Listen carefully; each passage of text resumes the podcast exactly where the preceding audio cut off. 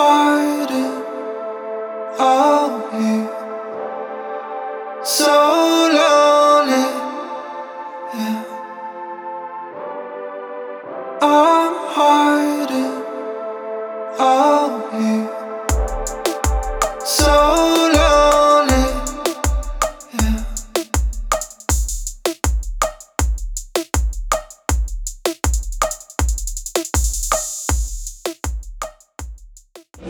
Ciao, sono Gaia e oggi vi parlerò di Buddha.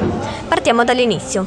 Siddhartha Gautama fu il primo Buddha, che significa il risvegliato.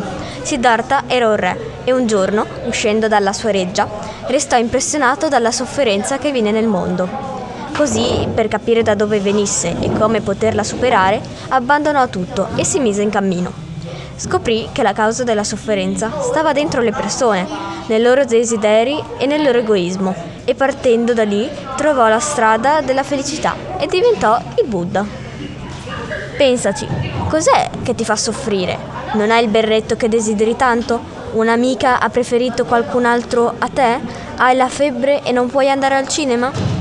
Tu credi che con quel berretto addosso, o se la tua amica scegliesse te, o se non avessi la febbre, saresti felice? Ma accadrà che presto vorrai un altro berretto che ti piace ancora di più, che la tua amica si comporterà male con te in altre occasioni o che magari andrai al cinema ma non ti piacerà il film. Ecco che ricomincerai a lamentarti per qualcos'altro e di questo passo non sarai mai felice. Per Buddha passare il tempo a desiderare qualcosa con avidità è come sbracciare in alto mare per aggrapparsi all'acqua. Più lo fai, più affondi. Se invece sai che l'appiglio è dentro di te, puoi restare a galla e magari anche nuotare. Buddha ci invita a pensare che tutto è impermanente, cioè non dura nel tempo.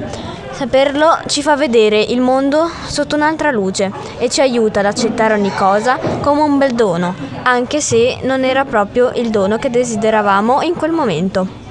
Buddha ci insegna che non dovremmo essere tristi solo per il fatto che ci manca qualcosa, di oggettivo dico, ma dovremmo invece apprezzare le cose che già abbiamo. Per esempio, quante volte desideriamo una cosa inutile, che non ci serve per forza, e allora andiamo dai nostri genitori e gli chiediamo se ce la prendono? Ma poi ci dicono di no e allora noi ci arrabbiamo con loro.